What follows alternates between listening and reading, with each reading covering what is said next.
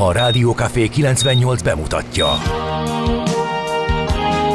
A Fekete Erdőn is túl, a város szélén, a hatos számú korteremben, egy olyan városban, ahol a vészhelyzetek mindennaposak, és bármi megtörténhet. És meg is történik.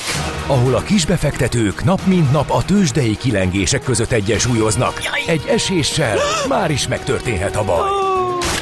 Segítség! Csak négy doktoron múlik a biztos felépülés. Doktor urakat várják a négyes műtőben. Egy fáradt, de mindenre elszánt és profi csapat vigyáz az egészségre minden reggel. És kik ezek a kitartó szamaritánusok? Négy orvos, egy módszer és egy bögre kávé.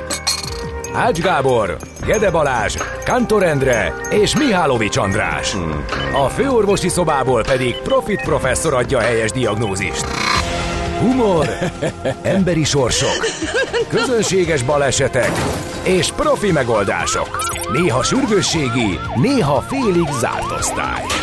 A Gazdasági Muppet Show minden hétköznap reggel. Te is figyelj! Neked is írjuk a receptet! De miért? Ha nincs pénzed azért, ha megvan, akkor pedig azért. Millás reggeli. Egy kis kanállal minden reggel, és minden rendben lesz. A Millás reggeli főtámogatója a Schiller Flotta Kft. Schiller Flotta is rendtakár. A mobilitási megoldások szakértője a Schiller Autó tagja. Autók szeretettel. A Millás reggeli főtámogatója a Magyar Nemzeti Bank. Jó reggelt kívánunk, biztos, hogy itt vagyunk? Mi vagyunk, jó helyen vagyunk? Minden működik, minden szép? Ha te beszélsz és hallanak, akkor jó helyen vagyunk. Jó, Jó oké. reggelt kívánunk. Hát A azt, hogy mi stúdióban- halljuk magunkat, az még nem biztos, csak bízunk benne egyelőre. De induljunk ki akkor ebből. Stúdióban. Ács Gábor, És Várkonyi Gábor, ez pedig a Millás reggeli című műsor, de ez már az imént elhangzott, reméljük, hogy mindenki ezt így gondolja. és egészen pontosak vagyunk, ezt is tegyük hozzá. Hmm. 6.31. Igen, attól függ, hogy a hallgatók honnan számolják a szignál elejétől, vagy a közepétől, vagy a végétől, vagy a megszólalástól, de lényeg az, hogy Ebből is lehet csinálni egy filozófiai kérdést, szerintem a szignál nem, nem elejétől. csinálunk, nem csinálunk, nem csinálunk, nem csinálunk, de ez lényegtelen. Ezt néhány hallgató szerintem a mi, kicsit a mi bosszantásunkra is kezdte el ezt forszírozni, de mi ebbe az utcába nem, hogy nem megyünk bele, eh, hanem igen, arra se kanyarodunk, ha már egyszer sikerült kifarolni belőle. Így. Mit írnak a hallgatók? Még, ö, még Gézó, csak... Gézó még rövid, Csak, egy percesét vagy fél percesét, vagy a hajkuját, Hat. légy szíves. 6.26-kor oka van annak, hogy ismét vennem kellett egy hajszárítót. Most azt nem tudom, hogy ez az imént hallottakból fakadt, tehát a beszélgetés 6-26. inspirálta az iménti beszélgetés. Ja, hogy az ismétlésre Igen. gondolsz. Bocsánat. Mert egy, ugye tegnap is szó volt arról, hogy és ismételtük Ürge Vasat Diana mm, szavait, és ma is fogunk túlfogyasztani, illetve erről beszélgetni, folytatjuk, ha úgy tetszik ezt a témát, majd eh, 8 óra után. Na mindegy, nem tudjuk, hogy Gézót ez inspirálta-e, eh, de szerintem talán nem, szerintem attól függetlenül írtam a reggelit. Nos, Cserébe a hallgatók megírták, hogy jó a hang, nagyon szépen köszönjük. Na, jó Ez van, mélységesen megnyugtat bennünket. Felpörgünk. Úgy nézel, mi a baj? Nem, csak elgondolkodtam, hogy a jégkaparási időmet akartam mondani, hogy ha valaki esetleg nem számít rá, az most eléggé kaparós, mínusz hetet mutatott nálam, ez az idei tél, legalábbis ahonnan én, és amikor én indultam, mert természetesen nem minden reggel mérek, ez volt a leghidegebb. Tehát az autót kiírja. Igen. Na, az előző napokat nem írja ki, tehát úgy értem, hogy ja, hogy, úgy. amikor, ami, ami, ami, és eszembe jutott, hogy az elmúlt években a, azt le is fotóztam egyszer, mikor mínusz 20-at mutatott az óra, az volt a legdurvább, de az már sok évvel ezelőtt volt. Most eh, úgy tűnik, hogy a korábbi előrejelzésekhez képest nem lesz annyira mély ez a hideg hullám, tehát ez a áll, több egész nap fagy De így verzió van, az tél eltűnt. hangulat.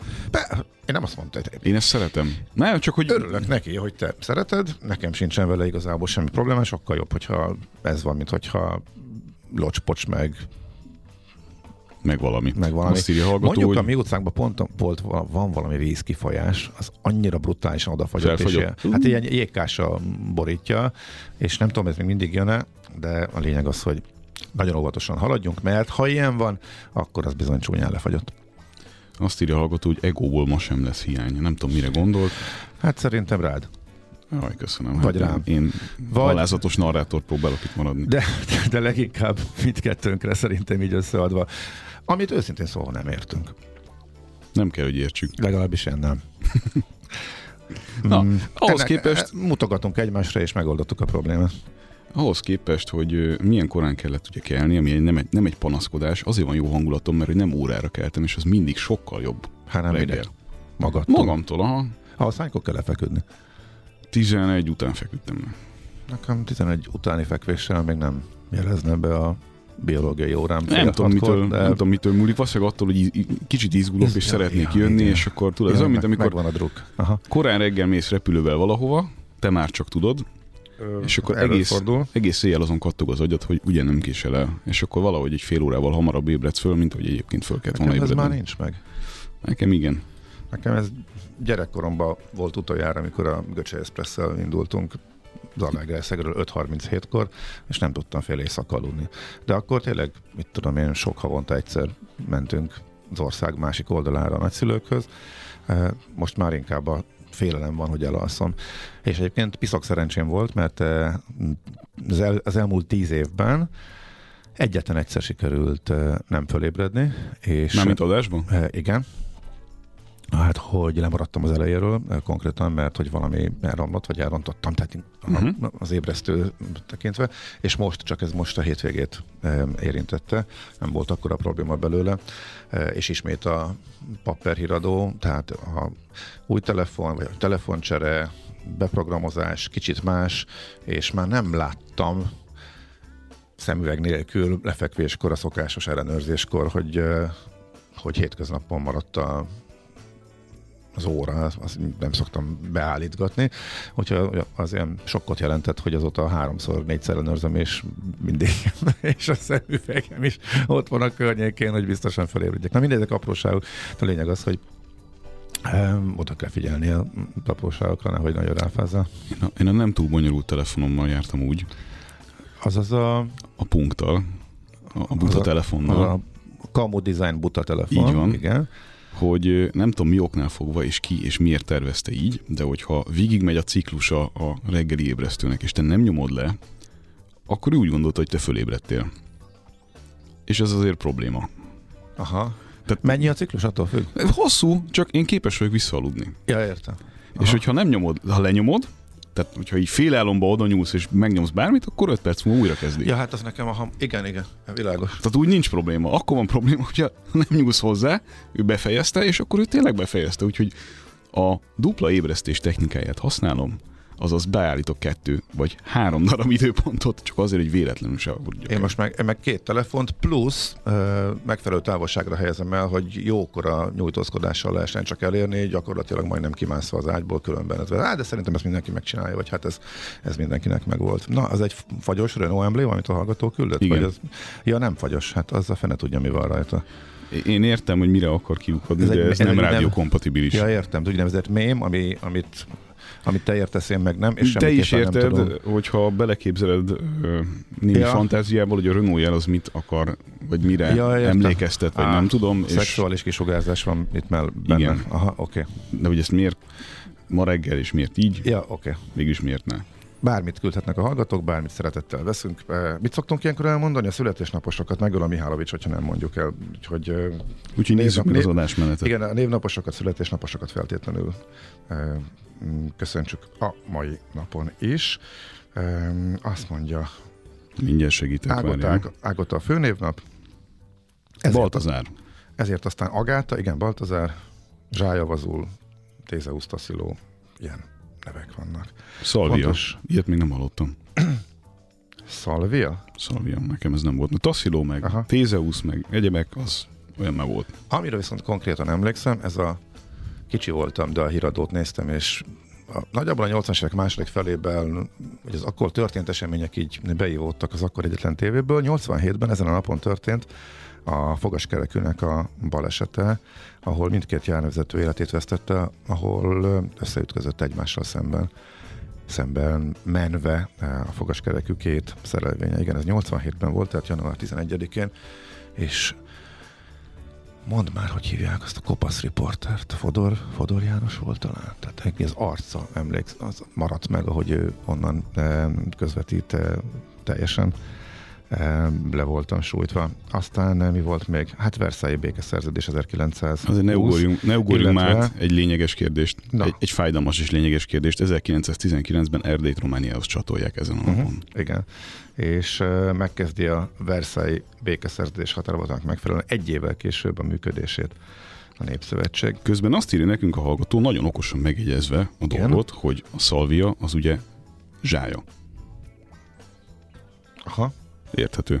Uh-huh. Abból lett magyarosítva nyilván, úgyhogy ezért van a kettő egy napon.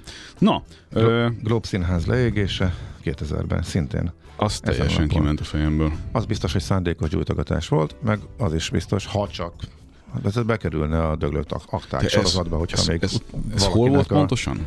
Városligetben. De azon belül hol volt pontosan? Mi ez volt ez közel? Én ne- nem emlékszem erre. Hát arra- emlékszem, hogy arra volt már valami ilyesmi, csak valaki segítsen, hogy ez merre volt, hogy el tudjam helyezni. Már csak azért is, mert egyébként minden nap azon keresztül mentem iskolába. Mármint a ligeten keresztül. Azt én sem tudom. Na jó, születésnaposok. Nagyon fontos. Jedlikányos. Pap, tanár, fizikus, feltaláló. 1800-ban született. Élt 1895-ig. Akkoriban azért ez egy elég szép kor volt. Uh-huh. Még most is, akárhogy is nézzük. 1949 Ungár Anikó magyar bűvész. 1961 Eszenyi Enikő Kossuth Díjas magyar színésznő rendező, illetve 1987 Kozák Danuta hatszoros olimpiai bajnok, magyar kajakozó, mind január 11-én születtek. Nos, hát ha már a kis döngetős zene volt a műsor előtt éppen röviden, akkor most egy kicsit más stílus, talán a szívedhez közelebb álló stílus felé evezünk, mit szólsz hozzá. Mit Azt is, írja, kérdez, mit is kérdez a hallgató? Miért kell? minek kell korán reggel, késő esti bulizenét játszani, nem bírok leállni a tánccal kávé készítés közben. Hát ez lenne a lényege a kora reggeli rádiózásnak szerintem. Jó hangulatú zenéket árasztani, hogy amikor a benőtt szemű ö, szerencsétlen kikászarodik az ágyból, magamra gondolok, akkor, ö, akkor legyen miért Igen, és van, táncikálni. van aki ilyen jellegű bulizenére, más meg más jellegű Én nagyon szeretem a Kraken Smacker. bulizenére szeret kiugrani az ágyból, igen. Annak meg külön örülök, hogy nagyon gyakran vannak Magyarországon. És amikor még lehetett kapni CD-n értelmes zenéket, és én erre sokat költöttem, akkor volt sok Krakenc meg lemezem. Tényleg? Eredeti. Eredeti. Igen. CD-n. Képzeld el. De teljesen már nem lehet kapni semmit. Tehát nem az van, hogy én nem akarnék venni, hanem hogy már nincs. előkerült egy Discman. Mm, Szüleimet látogattuk meg, és ott hevert az asztal, és nem értettem, hogy mi történik, és azt mondták, hát talán vagy így takarítás közben előkerült, és nem egészen tudjuk, hogy micsoda. Ó, mondom, hát én még éppen emlékszem, de nagyon régen találkoztam ilyesmivel.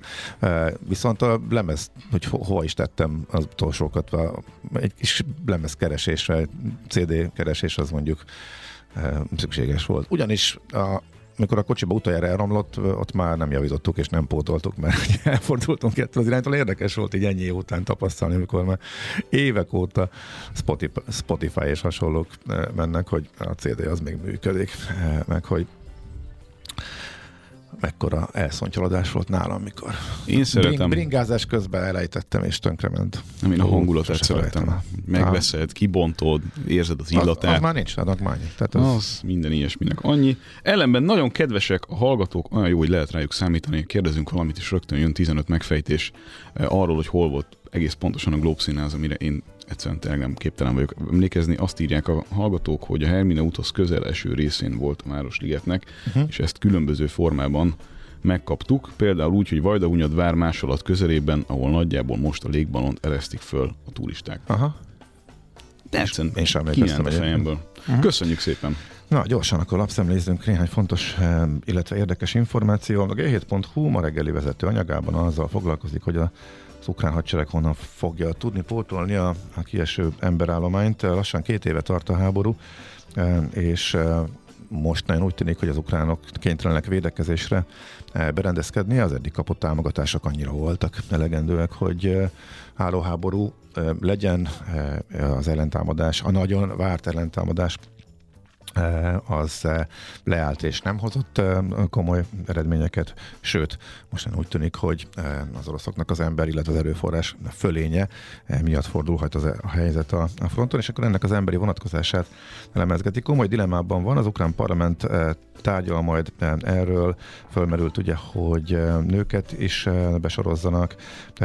Sokan sok a sérült, sok a halott, és sokan elérték a 60 éves korhatárt, ami fölött már nem kötelezhetőek a férfiak a frontra vonulásra, úgyhogy ennek a hátterét lemezgeti a g7.hu, és tegnap volt egy érdekes információ. A az olasz védelmi miniszter mondott olyat, hogy lassan ide lenne tárgyalni, és elmenni a béke irányába, ami ugye teljesen lent tétben áll azzal, amit ugye a, a felek mondanak. Ugyan az orosz oldalról megy a szivároktatás, hogy ők hajlandóak lennének rá, viszont ukrán oldalról eddig legalábbis a szavak szintjén teljes elzárkózás volt attól a megoldástól, hogy bármit az orosz területfoglalásból elfogadjanak, és ekképpen Megengedett, uh, hogy hozzak egy, egy külföldi lapszemle kérdést is? Na, van. Föl vagyok iratkozva a Kábor Steingartnak a hírlevelére. Ő korábban a Handelsblattnak volt a főszerkesztője, és csinált egy ilyen külön kis média céget Németországban, ahol szerintem tényleg nagyon aktuális és érdekes témákat dolgoznak föl, ez a Pioneer nevű médiavállalkozás. És tegnap reggel nagyon meglepve hosszan olvastam a, a, az elemzését arról, hogy párhuzamba állította, képzeld el, az első világháború eseményeit annak kapcsán, hogy az embereket ugye azzal traktálták Németországba, hogy a győzelem az mindennapos, és nem is tudom, valami írónak a példáját hozta el arról, hogy elment minden nap, megnézte a helyi rendőrösön a frontvonalnak a győzelmi jelentéseit, és elégedettséggel nyugta ezt a gyerekként, hogy minden rendben van, majd egyszer csak ez abba maradt, nem volt semmi kifüggesztve, és látta, hogy az újságosnál tobzódnak az emberek, és kiderült, hogy feltétel nélküli kapituláció történt. És most nem én mondom ezt, hanem ő hozta ezt párhuzamként, hogy nagyon régóta halljuk, hogy itt nagyjából azért minden rendbe megy, de valahogy szembe kell nézni azzal, hogy, hogy lehet, hogy nem. Nézd, igazából nagyjából mindegy, hogy mi a mondás. Tehát itt elég egyértelmű tények vannak, és látható, hogy a hadszintéren éppen kinek áll a zászló, kinek milyen erőforrásai vannak, az, hogy ezen felül ki mit kommunikál, az nyilván megágyazhat valaminek, az javíthatja a pozíciókat, hogyha oda jutunk, de ugye az most egyértelműen látszik, hogy ha csak nem kap Ukrajna az eddiginél jóval nagyobb támogatást, akkor az oroszok megint dúlhatnak legalábbis. Ezt mutatják de a harc téri események. Az akkor is probléma. Tehát ahogy, persze, ahogy ugye persze. mondtad, tehát a demográfia és a, és a hatképes Igen. emberi állomány az igen, tehát itt azért nagyon-nagyon fontos kérdéseknek kell eldőlniük a következő uh, időszakban, és hogy erre ki hogy reagál, ez, ez megfelé milyen irányba fog menni, hát teljesen, hát, teljesen kiszámíthatatlan. Meg ha ebből tényleg esetlegesen egy olyan kimenetel lesz, amire nem számítottak nyugaton, akkor hogy fogjuk elmagyarázni, és milyen jellegű következményei lesznek ennek. Hát igen, igen, egy óriási bizonytalanság van most ezzel kapcsolatosan.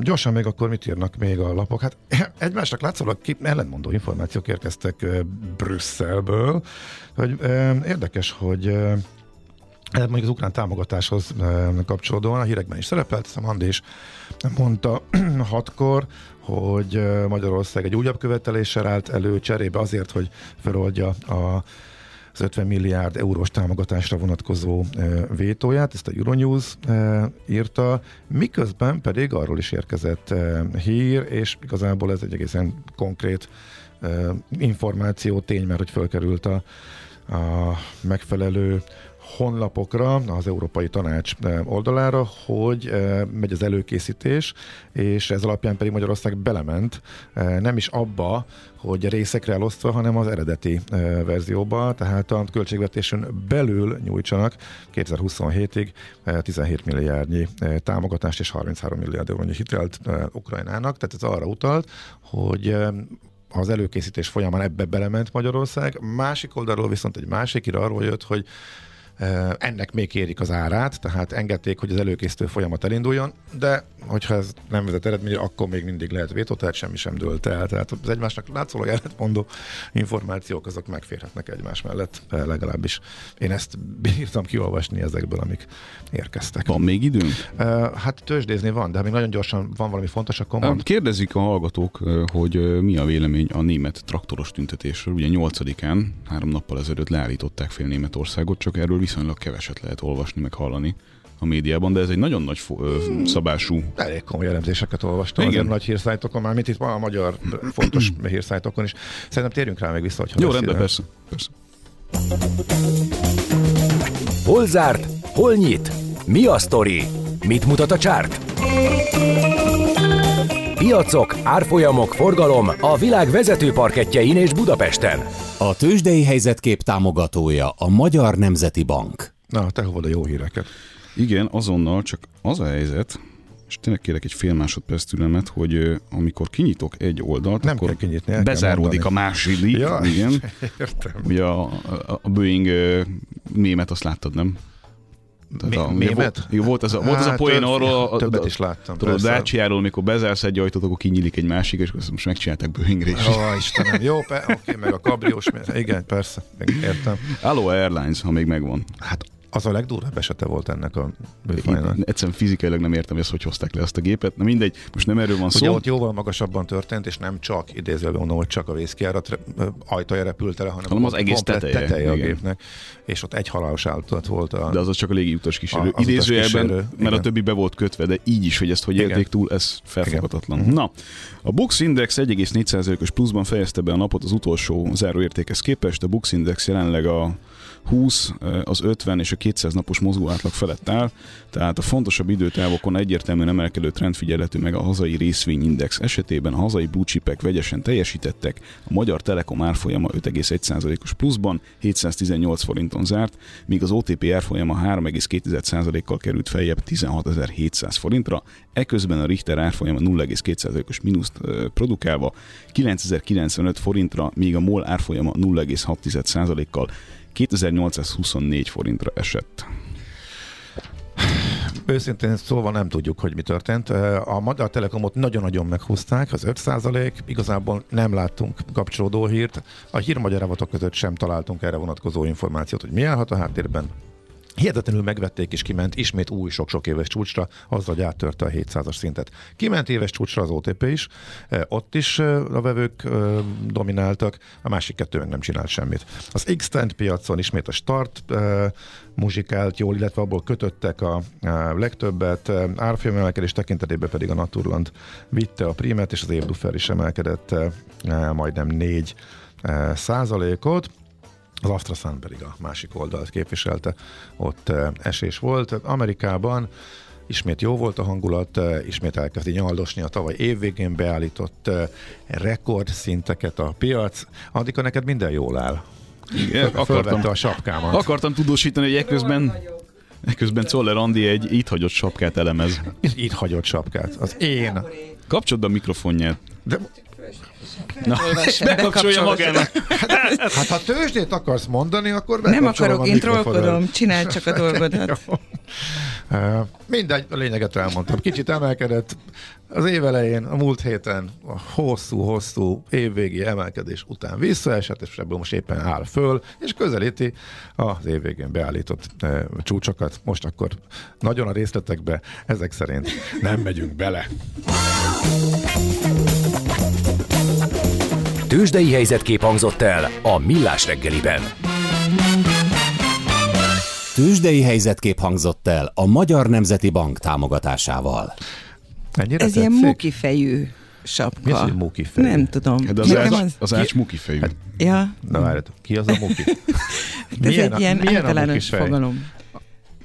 A muki fej. Hát nem, hát nézd rám. Hát hogy néz ki ez a csúcsos, meg összehúzós, meg... A miért, miért, miért van azon egy ilyen Hát összehúzható... mert sárként is funkcionálhat. Á, Ez egy úgynevezett Kettő az egyben. multifunkciós satyi. Igen. Nagyon vicces. Na jó, van. És emlékevetes, az, embléma, az embléma rajta Hát egy... figyelj, ez már felismerhetetlen, annyit mostad. Hát jó, van, oké, nekem fontos emlék. Egy, De róm, mi ez? egy római tájfutóversenynek, Ja? ja? és ott kaptuk. Tökre szeretem. Na, Ennyit De sa- ennyit- elkél, mert mínusz 15 van néhol, úgyhogy Azért úgy gondolnám, hogy a sapkámnál fontosabb információk, illetve a sapkám a mínusz 15 ez fontos. De ezeket majd te fogod mindjárt Igen. elmondani. Szép jó reggelt kívánunk, ez továbbra is a Millás reggeli, a pontos idő 7 óra 11 és fél perc. A stúdióban Várkonyi Gábor. És Ács Gábor, jó reggelt Na, mindenkinek. Mit akartál Németországból megfejteni? Vagy hogy meg, nem megfejteni, csak mert az Nem, nem nehéz. én. Az nehéz. A hallgató kérdezte. Ja, hogy a hallgató kérdezte. Én? Ja, hát akkor viszont ajánljuk szerintem a megfejtőket, mert mi nem azok leszünk. Nagyon-nagyon érdekes, hogy pont most nagyon régen látott elégedetlenség, Hát ugye az utolsó, kéleződő társadalmi feszültségek. az utolsó pont a, a parasztoknál a, az agrárdízel támogatásnak Igen. megvonása volt. Ugye az volt az a pont, ami a, a, szóval Amikor túlcsordult a Igen. pohár. ezt lehet mondani, és akkor így megszervezték magukat, és leállították hétfőn a fél országot. És most mindenki azt latolgatja, hogy kormánybukás lehet-e belőle. Meg lesz -e folytatás, meg ilyesmi, meg hát megfutamították a, a gazdasági minisztert. Az megvan az a videó, nem? Amikor a kompnak A komp nem engedték, igen, nem Igen. leszállni a kompról. Igen, igen, igen. Igen, hát ez, ez, hogy mondjam, a németekre ez nem annyira jellemző. Nézd, egy ilyet lehet egy kis csoport is el tud érni éppen, akkor éppen ott kiderült, hogy jön a miniszter, ha nem kell sok ember, tehát abból még olyan nagy következtetés nem lehet levonni. Nem is erre gondoltam, hanem arra, hogy mennyien mentek ki tüntetni Igen, hétfőn. az, az, az viszont jelentős. Mert ez, ez nyilván ez egy ilyen, egy ilyen érdekes epizód, de nem több. Tehát, hogy mármint ez a gazdasági miniszteres ügy. Igen, és ugye ezek az előjelezhetetlen dolgok, hogy hova fog eh, kifutni, az biztos, hogy eh, hát ilyen nagyon régen volt, a politika rácsatlakozik, a szélső jobb eh, előretör, mármint ugye lá- látni a felmérésekből, Én nem hova fog akarok, ez kifutni, ez, ez teljesen Nem bizonytalan. akarok német belpolitikai jellemzést csinálni, de az azért érdekes, hogy egy olyan pártnak a betiltásával kacérkodnak a zöldek, legalábbis ugye náluk beszélnek erről a legtöbbet, ami azért a jelek szerint jelentős részein az országnak nagyjából 30-40 százalékon áll. Tehát attól, mert betiltunk valami ilyesmit, és nem foglalkozunk vele, és politikai karanténba tesszük, attól szerintem nem fog megszűnni a jelenség. Teljesen mindegy, mit gondolunk róla. Mindegy, ez, csak ezért beszéljünk erről, vagy azért Hát, beszélünk figyelj, talán ez- erről, mert hogy ehhez hasonló dolgokat lehet látni máshol is Ez része a politikai harcnak, úgyhogy ebbe Persze. szerintem nem menjünk bele részletesen. Hiszen ez egy apolitikus műsor. Hát igen, legalábbis amennyire lehet, de akár a következő hírből is ki fog tűnni, hogy néha nagyon nehéz leválasztani. Mi próbáljuk amennyire lehet, eh, de tényleg sokszor nehéz, elég mindjárt itt a budapesti egyrendszer problematikájára rákanyarodni egy pillanatra ismét. Egyre nagyobb buborékban élünk, de milyen szép és színes ez a buborék. Budapest, Budapest, te csodás! Hírek, információk, események, érdekességek a fővárosból és környékéről.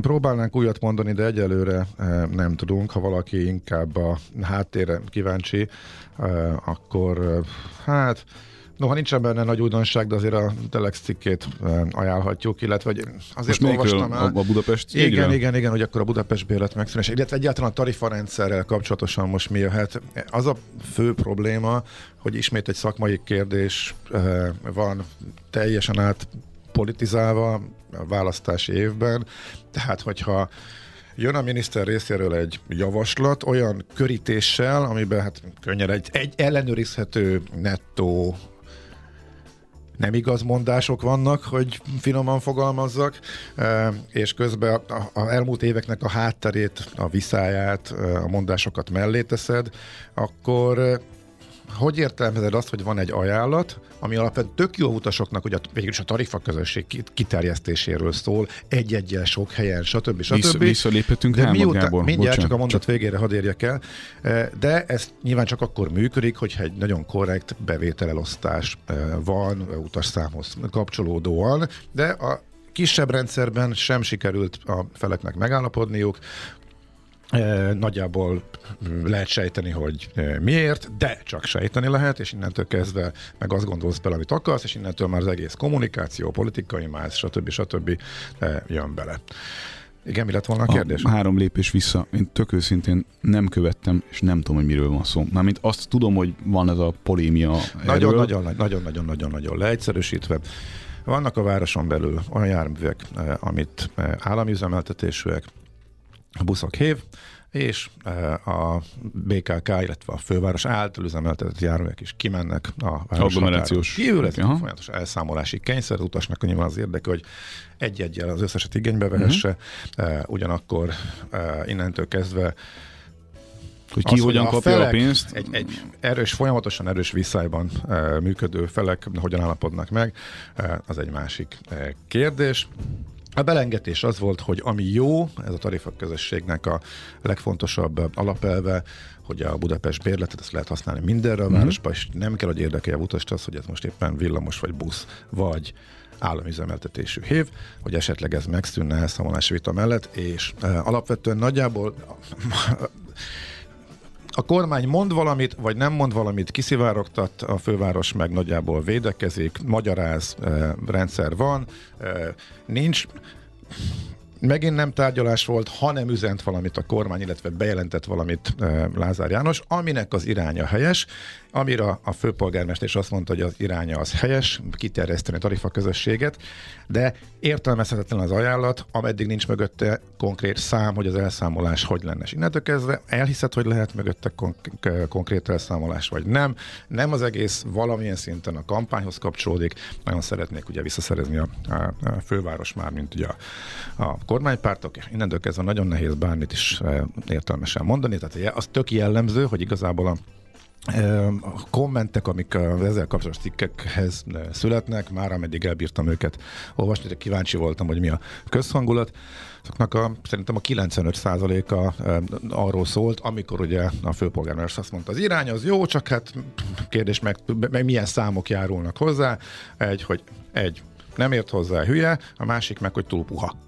Uh-huh. Tehát igazából az, hogy mondjuk ez így... Tehát a, a frontok ez, szokás szerint... Az, az ez így korrekt dolog, lássuk meg a számokat, onnantól kezdve mindenki hozzáteszi a maga érzését arról, hogy meg lehet álladni, mi a, mi a mögöttes szándék, és így nagyon nehéz lesz. A magyar választó átlát a szitán. A Telex cikke végigveszi a lehetőségeket, miután ugye információ hiányos az ajánlat, amit Lázár János bedobott, mert ugye értelmezhetetlen a mögöttes számok nélkül, hogy milyen elszámolás lesz és kifizet kinek.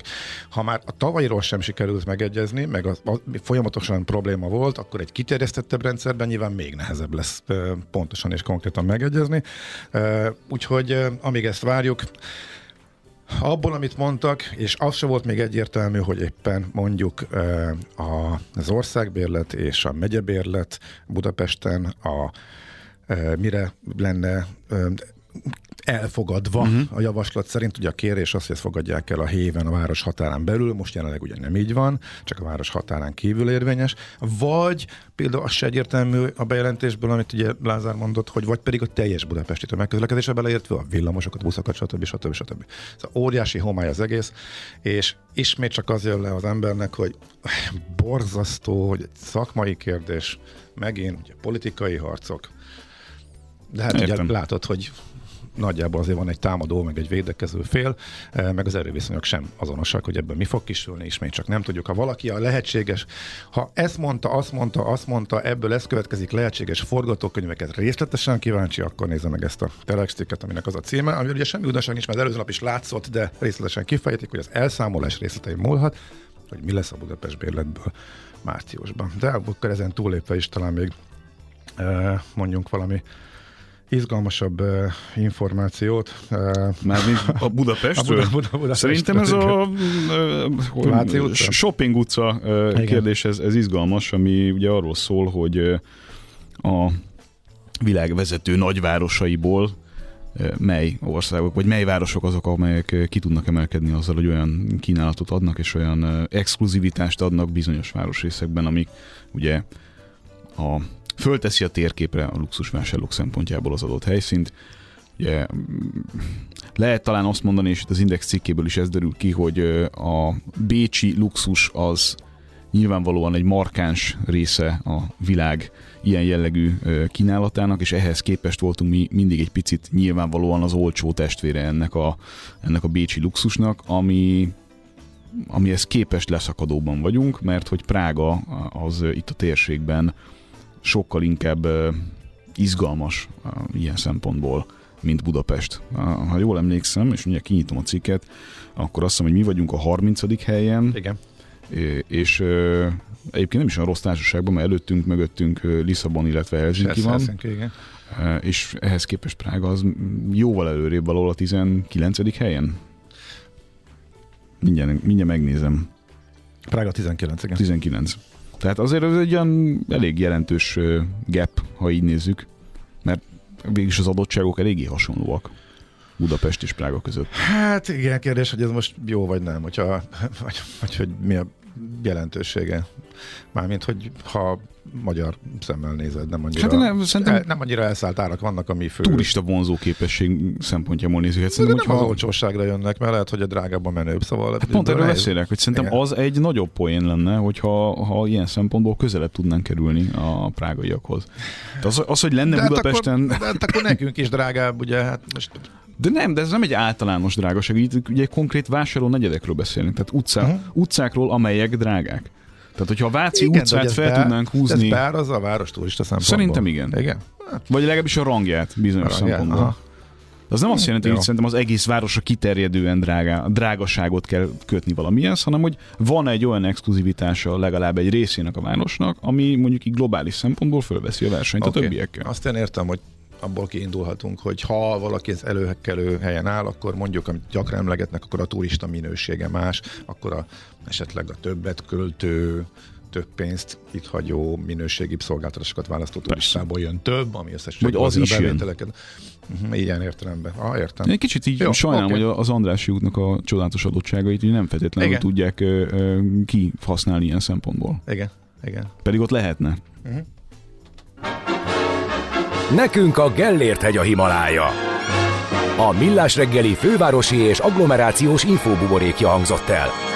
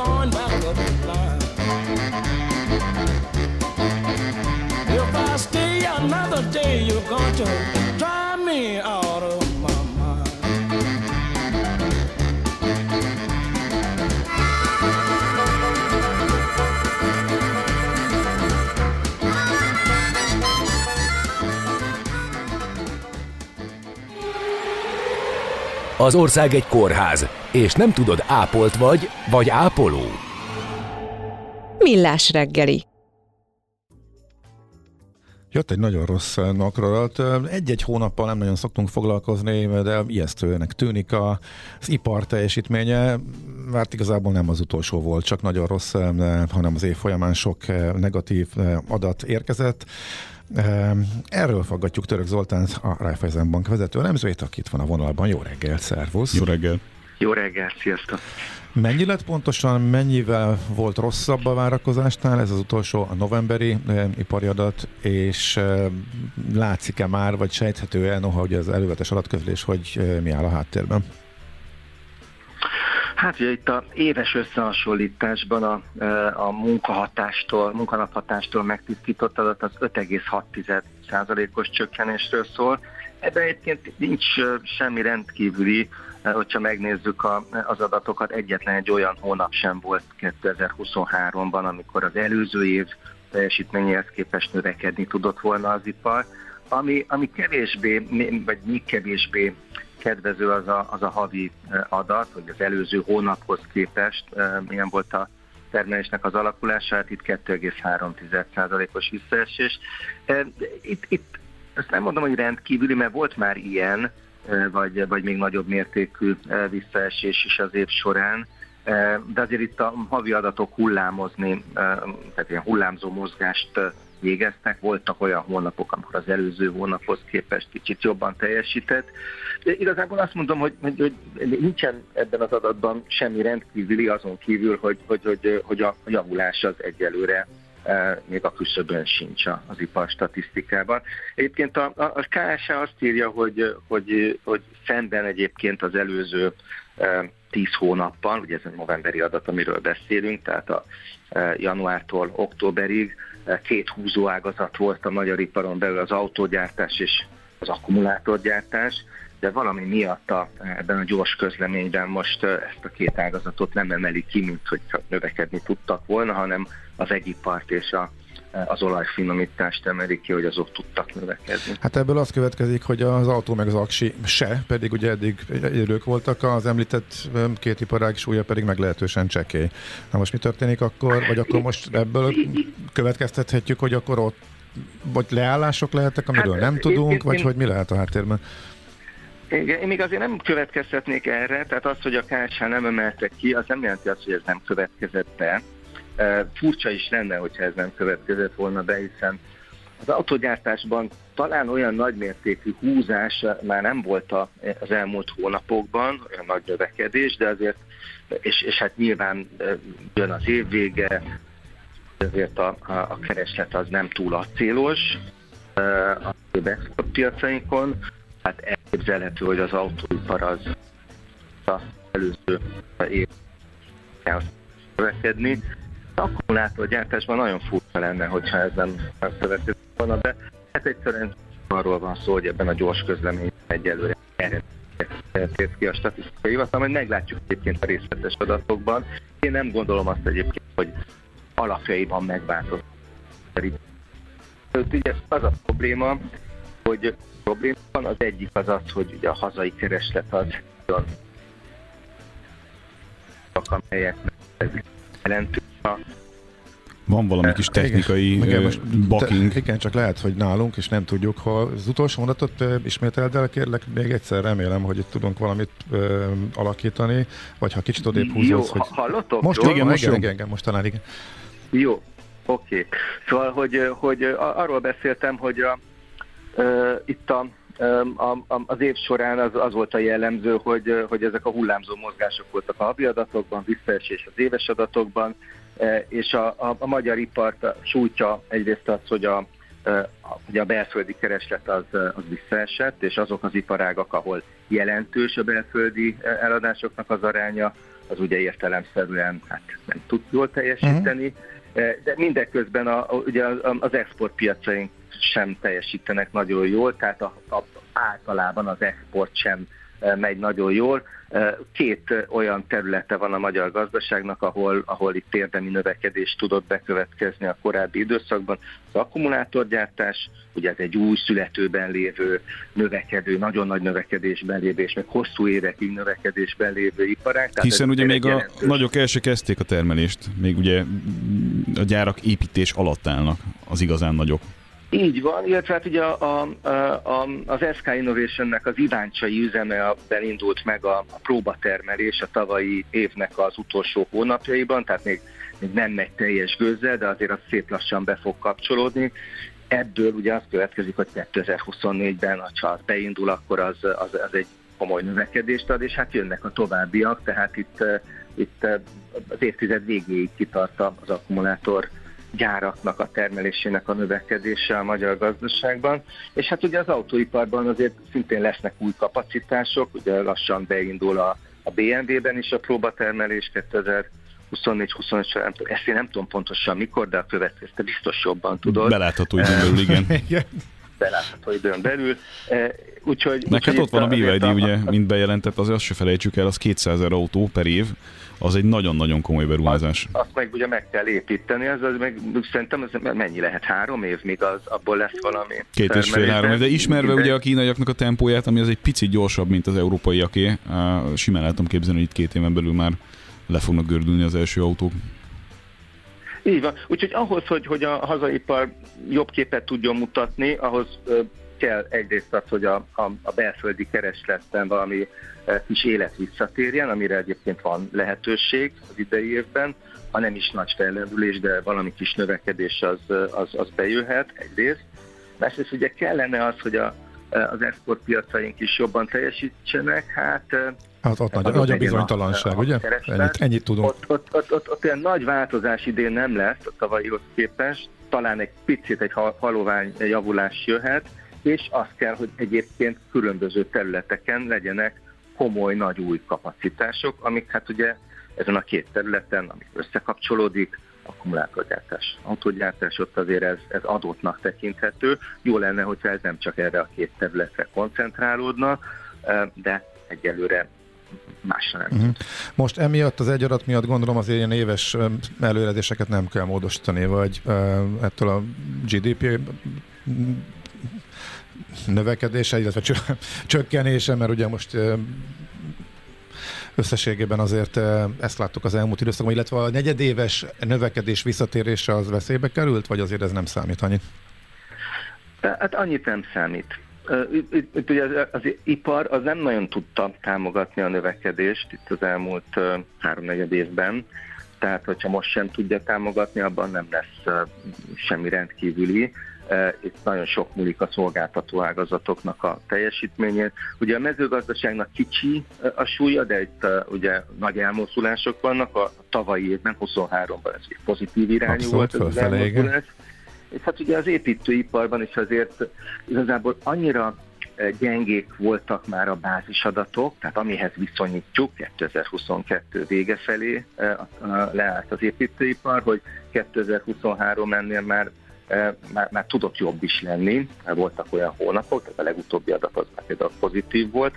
Tehát én azt gondolom, hogy, hogy a, a, persze fontos, hogy mi történik a magyar iparban, jobb lett volna, hogyha, hogyha nem ezt a negatív, nagy negatív számot látjuk, ami egyébként egy európai összevetésben szintén semmi rendkívüli nincsen, tehát ezt látjuk, uh-huh. nagyjából az Európai Uniós átlagot hozza eh, a Na, magyar ezt ipar. jó tudni, mert ezt pont kérdeztük egy- volna, hogy egy- mennyire lógunk ki. Mhm. helyi saját. Okay. sajátosságokkal, de, de olyan nagy történet ebben nincsen. Az, hogy 2023-ban visszaesett az év egészében a magyar gazdaság, az ugye nem kérdés. A kérdés az az, hogy mennyivel, hogy ez, és hogy a, a, a, az utolsó negyed évben mekkora volt a, a, a növekedés éves szinten. E, már én azt gondolom, hogy éves összehasonlításban pont a nagyon rossz bázisadatok miatt már itt tudott növekedni a magyar gazdaság. E, az év egészében valahol e, mínusz 0, 3 és mínusz 0,6% közé eshetett a visszaesésnek a mértéke. Okay. Én kicsit optimistább vagyok, tehát azt gondolom, hogy a kisebb szám lesz. Inkább a 0,3. Oké, okay, így legyen. Köszönjük szépen, Zoli, szép napot, jó munkát! Szép napot! Nektek is, sziasztok! Szia, szia! Török Zoltánnal, a Raiffeisen Bank vezető beszélgettünk a nagyon rossznak tűnő ipari adat kapcsán, de azért ő mondhatjuk, hogy megnyugtató eh, dolgokat mondott azzal, hogy képbe helyezett minket az adat hátterét illetően. A csalás nem vészel, csak átalakul. Napjaink átverései a digitális térbe költöztek. Kis odafigyeléssel ezek jó része elkerülhető, a többire pedig lehet készülni. Erős jelszavak, kétfaktoros és biometrikus azonosítás, adatvédelem. De a nulladik faktor a tudatosság. Ne feledd, a csalás nem vészel, csak átalakul. Nulladik faktor. A Millás reggeli digitális biztonsági rovata következik. A rovat támogatója a digitális világunk biztonságáért dolgozó Mastercard. Egyre többet szembesülünk vele, hogy a hackerek tisztában vannak azzal, hogy minden védelmi rendszer leggyengébb pontja A pszichológia. nem maga az ember. Uh, social engineering az a támadási módszer, ami erre az alapelvre uh, épít. Uh, egyszerűen abba az irányba visz meg, hogy hát magad add meg az adatairat és hasonlók. Kovács Zoltán, a Cisco nemzetközi cyber security specialistája van a vonalban. Jó reggelt kívánunk! Jó szervusz. reggelt. Jó reggelt, sziasztok! Ez ennyi? Tehát maga a social, social engineering, ez maga a támadási módszer, eh, amikor a bizalmatba férkőzve, vagy egyéb módszerekkel től az ember maga adja meg a, az adatait? Vagy itt más a definíció? Ez egy elég széles uh, módszertan, hogy, hogy úgy mondjam. Egyébként nektek az, ez a, a műsor, vagy ez a bloghoz a szignál, ez tökéletesen erről szól. Tehát, és ahogy mondta a, a Gábor, uh, a, a, valójában tényleg ez a pszichológiáról szól, tehát az emberi, emberi psziché manipulációjáról. És hogyha veszünk egy viszonylag friss hírt, hogy éppen most a Microsoft nevében hívogatnak embereket, de ugyanígy, ahogy bankok nevében hívogatnak, ahol éppen pont az a téma, amivel felhívnak, hogy valamilyen veszélyben van a géped, vagy valamilyen támadásért a gépedet, vagy éppen a fiókodat feltörték, Ö, ez, ez is, ezek is tipikusan ebben a témakörben sorolhatók. A világ leghíresebb hacker azt gondolom Kevin Mitnick volt, sajnos ő már nem él, ő elég ő klasszikus értelemben volt hacker, tehát nem feltétlenül még ez a, nem, nem, nem mint kiberbűnöző kell rá gondolni, de ő azt mondta, hogy a, az ő sikerességének a körülbelül fele a, a social, tehát ez a manipulációs technikák, amiben nagyon jó volt, a másik felé pedig a technikai képességé. Aha. És igen, az összes olyan módszert ide sorolhatjuk, amiben a, a kiber vagy a, a tech rész az csak, az csak az eszköz, illetve a cél lényegében meg szeretni valamilyen hozzáférés, valamilyen információt a életet. Mostanában az utóbbi időben az egyik leg, legerősebb, azt gondolom, ilyen, ilyen ö, szándék, az, ö, az, hogy rávenni az illetőt, a, a célpontot arra, hogy valamilyen szoftverre Egy- megtelepítsen ő, maga. Egy dolog érdekel engem rettenetesen, így mi, mi újra és újra végig gondolva ezt a kérdést. Ugye azt mindig mindenki elmondja mindenhol, és nem győzzük hangsúlyozni szerintem itt is, hogy ne adj meg senkinek semmilyen adatot.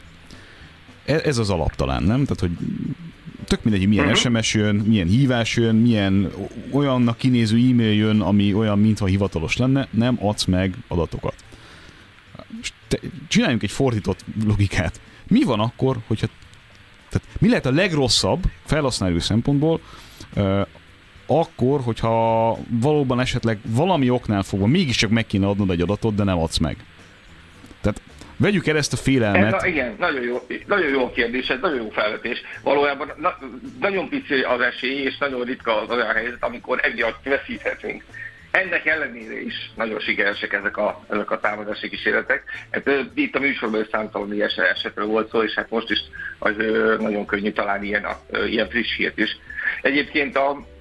De bocsánat, lehet, hogy félbeszakítottalak. Nem, alapvetően ennyi, hogy ny- nyilván van az a van ugye az a pszichológiai nyomással dolgozó uh, sztori, amikor fölépítenek mondjuk valami olyasmit, hogyha te most nem adod meg azonnal az adataidat, akkor mit tudom én, leemelnek a számládról pénzt. Az egy, ö, az egy ilyen sarokbaszorítós ö, téma. De azért Hát igen, általában... az, a, az, hogyha... Mondj, mondjad, Bocsánat, mondjad. mondja csak. Parancsolj. Meg az, amit igen, előbb én is ugye említettem, pont a hasonló téma, ö, jellegű, amikor azt mondják, hogy valamilyen ö, támadás áldozata éppen a géped, és hogy felhívnak azzal, hogy, ö, hogy az IT-tól, és egyébként nem mondják el, hogy melyik cégtől, mégis a, nagyon sok ember ugye olyan helyen dolgozik, hogy van céges gépe, és így, így még az is megszokott, hogy külföldi kollega hívja föl üzemeltetés szempontjából. A külföldi ö, területen van a, az IT üzemeltetés, és és simán belemennek emberek, hiszen, hiszen megijednek, tehát ezért működik jól, ezért, és egy nagyon kifinomult módszerek vannak, és egyre kifinomultabb uh-huh. módszerek vannak. Bocsánat, akkor ez a válasz A arra is, hogy ez miért terjedt ez el? Tehát miért mentünk el az elmúlt évben látványosan abba az irányba, hogy ezzel a módszerrel élnek, tehát a pszichológiai eszközökkel, az emberek manipulálásával ők maguktól csalják ki az eszközöket, nem pedig simán valahogyan nagyon rafkos, szofisztikált módszerekkel föltörik a gépét, hogy- hogy leegyszerűsítsem.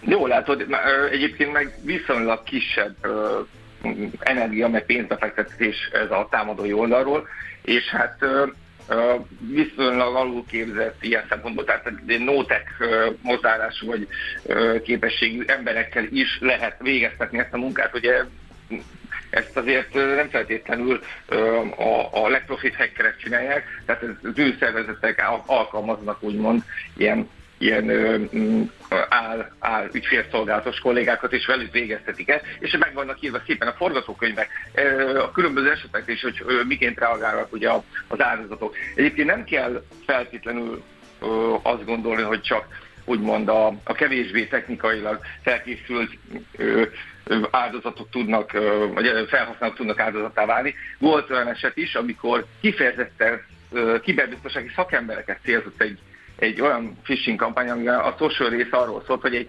egy nem, illetve egy általuk ismert kiberbiztonsági rendezvény nevében küldtek levelet, és előzetes regisztrációra biztatták őket. És hát azért nehéz az ilyet, mm, tehát nagyon, nagyon nehéz a körültekintő lenni állandóan.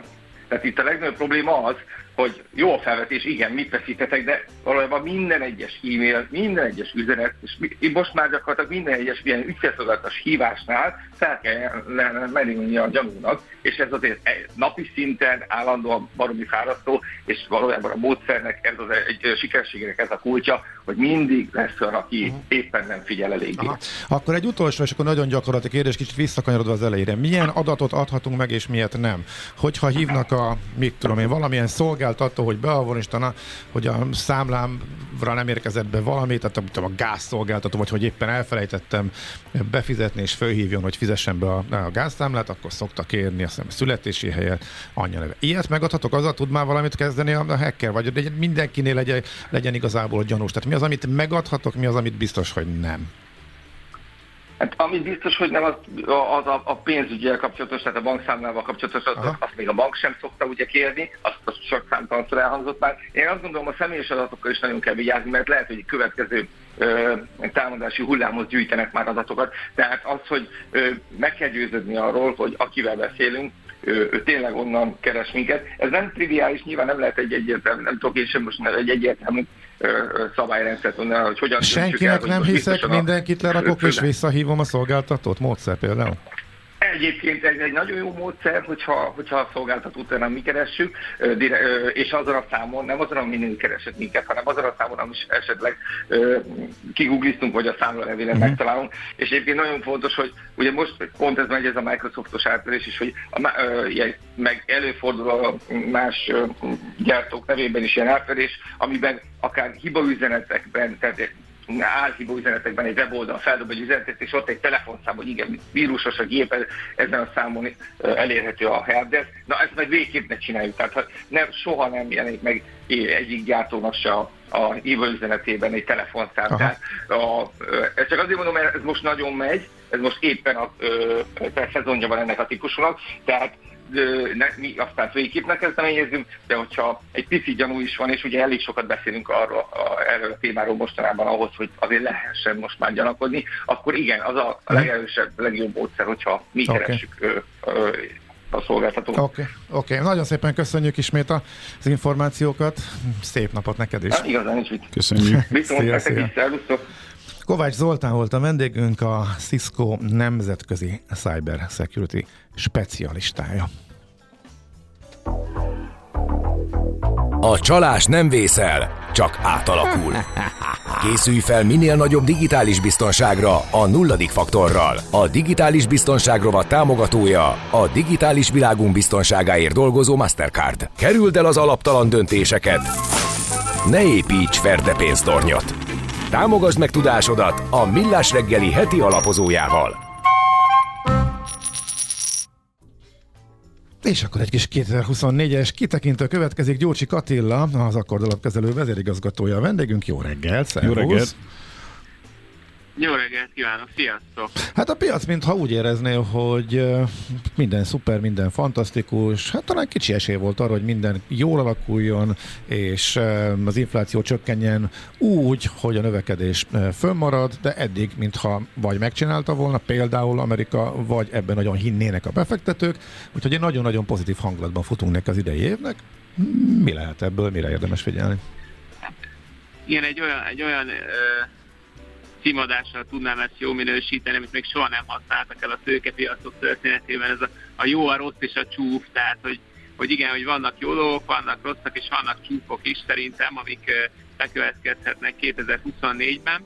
És így struktúráljuk egy picit, akkor még rá csatlakozok arra, amit te is mondtál, hogy igen, tehát a jó hír az az, hogy, hogy a, ez a csata, ami ugye az infláció ellen zajlik, ez egyelőre a, a jegybankok oldalára áll, tehát hogy tényleg 2023-ban sikerült érdemben mérsékelni az inflációt, és ezt a hadműveletet úgy sikerült végrehajtani, hogy ekközben azért a növekedés is azért még pislákol, vagy hát túlzás, hogy vagy nem is túlzás az, hogy pislákol, hiszen azért az Egyesült Államokban kifejezetten erős, Európában azért némileg gyengébb, de azért összességében növekedésről beszélünk, tehát azért ez nem egy rossz helyzet. Tehát és ez azért, és ugye a várakozások azok, hogy hogy, hogy ez a puha landulás, ez az angol kivezés, a soft landing, ez ugye meg tud valósulni 2024-ben, magyarul, hogy a jegybankok képesek lesznek levinni az inflációt a, a, a kívánt szintre, miközben egyébként a növekedést is úgy, ahogy képesek lesznek életben tartani. És hát, hogyha struktúráljuk, akkor a rossz, a rossz, vagy hát a kockázat ugye ebben valójában az, hogy, hogy ez a puha landolás, vagy nem is tudom, ez a soft, soft landing, ugye ez egy kicsit olyan, mint a, a Colombo felesége, hogy sokat beszélünk róla, de viszonylag ritkán láttuk. Nem tudom, hogy láttuk-e valaha egyébként. Merül fel bennem a kérdést. Nem. E, nem, ugye? Nem. Elhittük, hogy, elhittük, hogy van, és most a piacok itt tartanak. Igen, igen, és a gazdaság történetben volt egy-két eset, amikor rá lehetett fogni ezt, a, hogy történt ilyen puhalandolásszerűség, de azért tényleg egy elég ritka jelenségről beszélünk. Szóval a kockázat az nyilván az, hogy a jegybankok a penge élen táncolnak, tehát az inflációt legyőzni, a növekedést jegyben tartani, ezért vannak kockázatok, hogyha ha túl szigorúak, akkor abból túl nagy recesszió lesz, nyilván nem jó a részvénypiacoknak, ha, ha, ha túl korán kezdenek el csökkenteni, és a piac azt várja, hogy tavasszal ugye elindul a, a kamatcsökkentési ciklus az Egyesült Államokba, de ha netán túl korán, korán kezdenek el ö, lazítani a jegybankárok, akkor azért azt is látni kell, hogy a, a munkaerőpiac az továbbra is feszes, egy szolgáltatás alapú gazdaságokról beszélünk, tehát egy továbbra is nagyon erős bérdinamikák vannak az Egyesült Államokban, tehát azért megvan az esély arra, hogy a maginfláció az fölragad magasan, és, és ugye ez esetben pedig akkor ez a hozamcsökkenés, meg a kötvénypiacoknak a tavaly évvégi megnyugvása, az lehet, hogy egy picit korai volt, és ugye nyilván, hogyha újraindulnak fölfel a hozamok, akkor azért lesznek olyan hozamérzékeny részvények, elsősorban technológiai részvények, amelyek ugye azért megszenvedhetik azt, hogy, hogyha a hozamok fölfele indulnak, és nyilván a kötvénybefektetők se fognak körülni. Tehát, hogy azért ez egy kockázat, amivel azért, azért félszemünket rajta kell tartanunk, hogy olyan az inflációt azt tartósan sikerült leverni a jegybankoknak, vagy csak idéglenesen. Uh-huh. Tehát azért ez is egy kulcskérdés. És ez még csak a rossz, vagy ez már a csúf volt? Hát a csúf az nagyon érdekes, mert a csúf az pont ma reggel jött a hír, hogy ugye újabb összecsapás van a vörös tengeren, vagy újabb összecsapás volt a vörös tengeren. De az, már, a csúf az nem a csúf, az, az Armageddon. Hogy, európai hát, árak igen, szempontjából. Hogy, hogy azért az, az látszik, hogy, hogy proxy háborúk zajlanak, vagy egyre inkább a, a nyugat és a, a, a, a, az új világ különböző erői között. Ugye van egy, az európai kontinensen is van egy háború itt a szomszédunkban, ami szörnyű, és önmagában már a ténye is egy kockázat, de értelemszerűen az, hogy Irán, a gáz, ez a gázai konfliktus, ez láthatóan egy ilyen Irán-nyugat proxy háború felé kezd eltolódni, és ugye a Vörös-tenger az a tőke, meg a szuezi csatornának ugye az átjárhatóság, az a, a tőkepiacok, meg a világgazdaság szempontjából az egy kulcsfontosságú dolog, nagyon nagy mennyiségű kereskedelem, olaj és egyéb áruk kereskedelem zajlik ezen a útvonalon keresztül, hogyha Irán itt tovább folytatja ezt a háborút, vagy ezt a, ezt a beavatkozást a puszilázadókon keresztül, az értelemszerűen emeli az olajárakat, emeli a szállítási költségeket, ezen kerül pedig, ezek pedig ugye inflációt emelő tényezők, tehát ugye visszautalva az előző két gondolatomra, hogy akkor megint az infláció elleni küzdelem kerül ugye érdemben veszélyben, ami fenyegeti a tőkepiacokat, kötvénypiacokat, és hát ugye félszemünket a hétvégén, vagy ez a 13-án lesz a tájvani választások, ami ugye szintén kulcsfontosságú, hiszen Kínának a hosszú távú stratégiáját érdemben meghatározza, hogy egy Kínával inkább tárgyalni szándékozó, vagy Kínát alapvetően inkább ellenfélként felfogó politikai erő fogja Tájvánt irányítani az elkövetkező időkben. Tehát ez mindenképp Kína, Kína-Tájván konfliktus szempontjából is kulcsfontosságú lesz ez a ez, az, ez a választás. Úgyhogy ilyen geopolitikai konfliktusok azok, Még- még egyet, azok úgy tűnik, hogy egyelőre inkább szaporodnak sem, mint hogy csökkennének. Még sajnos. egyet tegyünk hozzá azért Ez a a, a, a Suezi csatorna kapcsán. Ha ez így folytatódik, akkor Egyiptom destabilizációja az eléggé valószínű pénzügyi szempontból, aztán pedig lehet, hogy társadalmi Ez egy, szempontból is. teljesen jó, ez egy teljesen jó meglátás. Tehát a Suezi csatornából befolyó bevétel az, az Egyiptomnak egy nagyon kulcsfontosságú bevétel. Értelemszerűen, hogyha ez tartósan sérül, akkor akkor, ö, akkor ez egy komoly ö, De abból ott bevétel. éjséglázadások lehetnek, ami ugye még tovább destabilizálja azt az egyébként sem különösebben nyugodt környéket. Nyilván is Iránnak alapvetően nem feltétlenül rossz az, hogyha a nyugattal szövetséges arab államokban van egy kis további Feszkó. feszültség, vagy így van, így van, így van. Tehát sajnos ez, ez, a, ez a csúf része a, a sztorinak.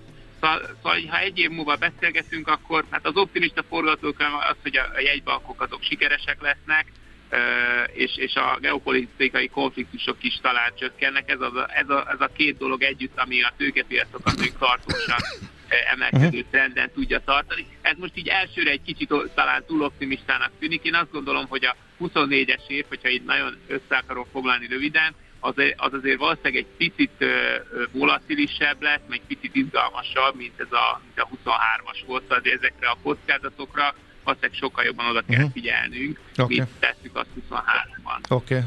nagyon szépen köszönjük, Köszönjük. hogy felhívtad erre a figyelmünket, és beszélgettünk erről. Köszönöm szépen. Jó munkát neked is, szervusz! Köszi, sziasztok! Szia! Gyurcsi Attila, az Akkord alapkezelő vezérigazgatója volt a vendégünk az elmúlt néhány percben, most ismét Zoller Andi jön a hírekkel. A Millás reggeli heti alapozó rovata hangzott el. Helyez döntéseidet megfelelő alapokra. Az